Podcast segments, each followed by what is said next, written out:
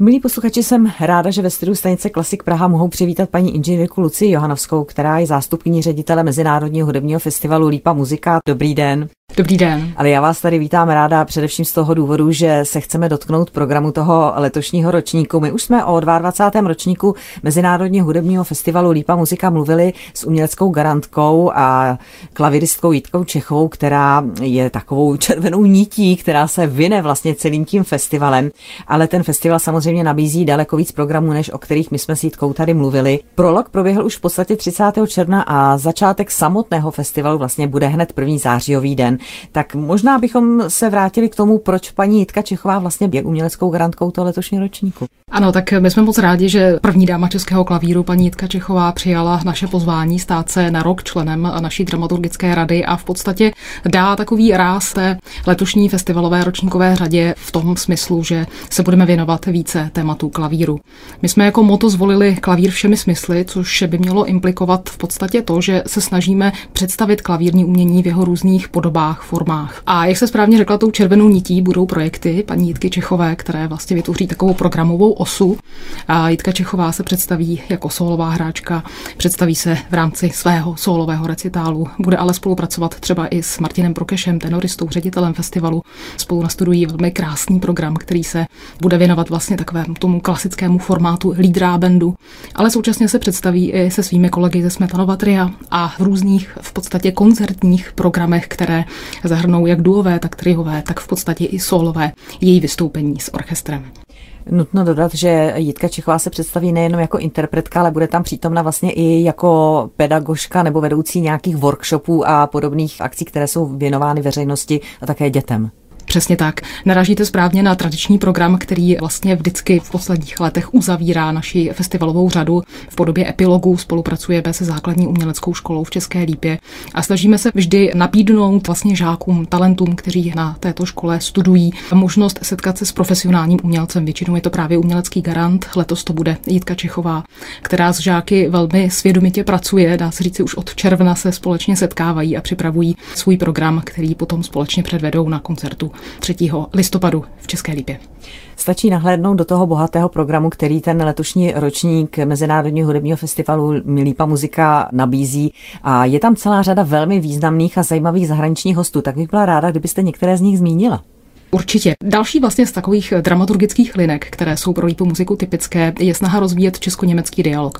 K tomu nás předurčuje už vlastní poloha v severních Čechách a snažíme se už více než deset let v podstatě obnovovat takové ty zpřetrhané vazby, které zkrátka mezi Čechy a Němci historicky v tomto regionu jsou a s tím souvisí to, že jednak vycestováváme s našimi koncerty do Německa, ale i přivážíme zajímavé, zejména německé interprety do Čech.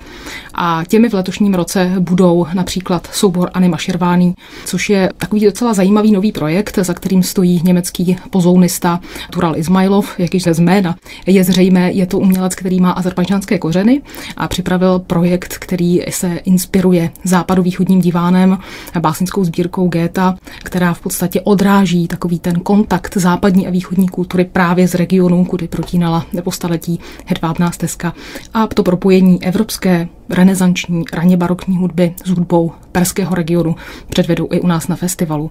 A zmínila bych třeba ještě duo Alter Ego, které je vlastně také postaveno na německých interpretech, na klarinetistovi Davidu Orlovském a loutnistovi Davidu Bergmillerovi, kteří se společně protli v takovém společném uměleckém jazyku, cítění, hovoří sami o sobě jako vlastně o svém druhém já a představí zajímavý projekt, který také kombinuje různé hudební světy, dá se říci svět staré hudby a svět nové hudby, kterou komponují oni sami. Navíc je to velmi zajímavé nástrojové spojení, protože loutna a klarinet pro ně vlastně nenajdeme v původní hudební literatuře žádné skladby.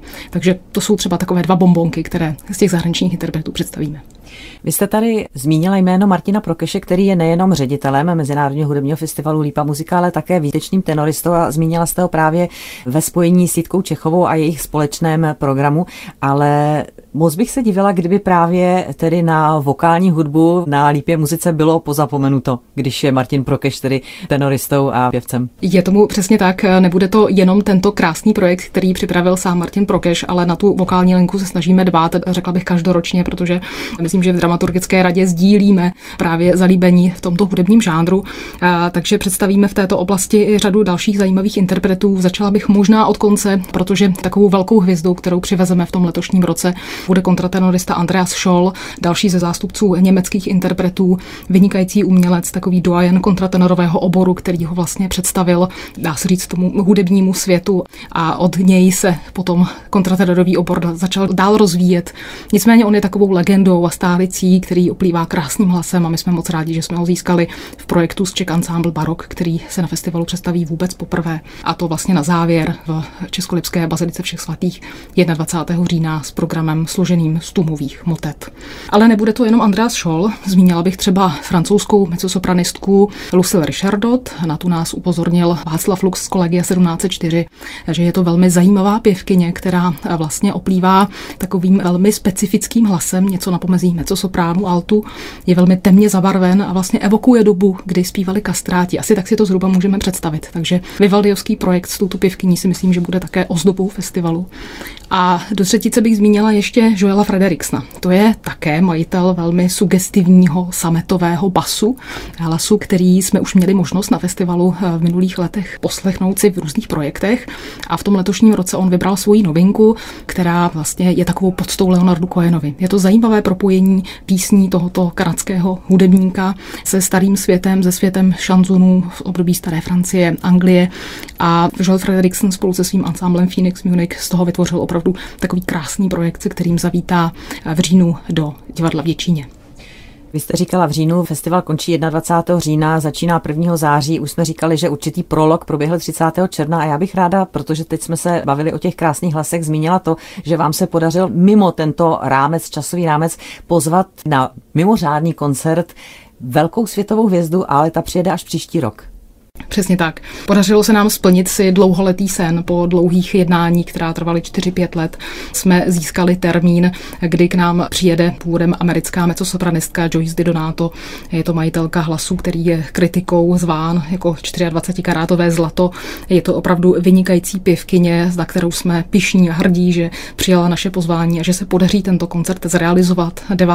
března roku 2024.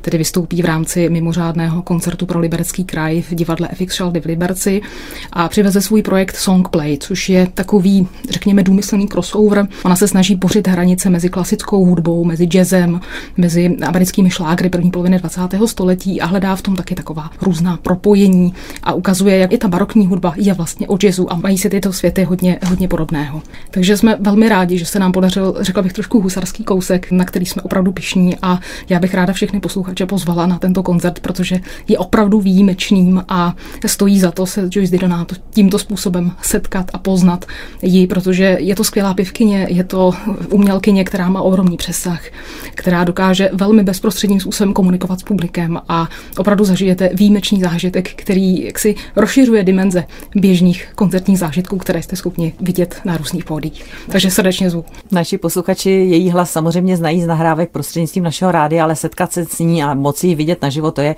samozřejmě úplně něco jiného a je to mimořádná možnost. Tak na tento koncert si tedy počkáme až do jara příštího roku, ale festival, který teď začne 1. září, už se pomaličku blíží. Vy jste zmiňovala, že vlastně se koná nejenom v České republice, ale v příhraničních německých městech. Jsou tam letos třeba nějaká nová místa, která jste objevili oproti těm předchozím letům? Určitě ano, snažíme se vždy našim posluchačům, návštěvníkům nabídnout některá nová místa, protože nemáme takové ty standardní koncertní sály v našem regionu, spíš vytipováváme různé sakrální památky, zámky a tak. Když jste zmínila to Německo, tak zejména bych upozornila na městečko Seifenhersdorf, což je město, které leží nedaleko českých hranic, blízko Varnsdorfu a je zajímavé tím, že tam sídlí klavírní manufaktura Bechstein, takže se vracíme obloukem zpátky k tomu klavírnímu tématu letošního ročníku.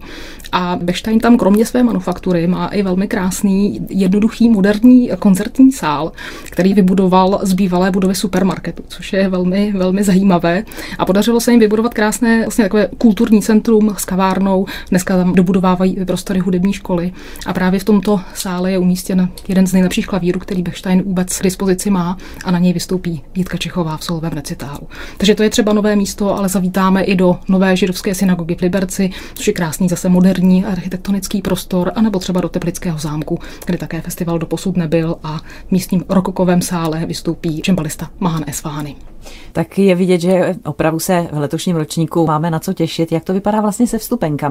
Předprodej už běží, jak jste spokojeni a zbývají ještě volné vstupenky? Ano, předprodej už běží v podstatě od května. V tuto chvíli, když se pohybujeme několik týdnů před zahájením festivalu, tak máme zhruba ještě třetinu kapacity volnou k prodeji, takže na některé koncerty už posluchači stupenky neseženou, což je třeba případ zahajovacího koncertu s Lukášem Vondráčkem, ale ve směs ty stupenky v tuto chvíli se ještě sehnat dají a všechny srdečně na festival tímto zvu. Já jenom dodávám pro ty, kteří mají trošku obavu, jak se třeba na ta některá méně přístupná místa dostat. Vy jako pořadatel jste dokonce dokázali zajistit, a bylo to tak i v minulých letech, že se tam na na některá místa dá dojet autobusem, takže bez Přesně obav. Tak. Ano, bez obav vypravujeme festivalový autobus na všechny lokality, které jsou mimo Českou lípu, takže mohou návštěvníci využít i tohoto bonusu. Tak, takže všechny podrobnosti, včetně prodeje vstupenek na festivalových stránkách www.lipamuzika.cz a já jsem moc ráda za tyto podrobnosti, které k nám do studia stanice Klasik Praha přinesla zástupkyně ředitele festivalu paní Lucie Johanovská. Přeji vám, ať se to všechno vydaří, jak jste naplánovali a mnoho spokojených diváků a návštěvníků návštěvníků. Já vám moc děkuji za pozvání a srdečně vás i posluchače Rádia Klasik Praha zvu na letošní koncerty. Děkujeme a mějte se hezky, nashledanou. Krásné léto, nashledanou.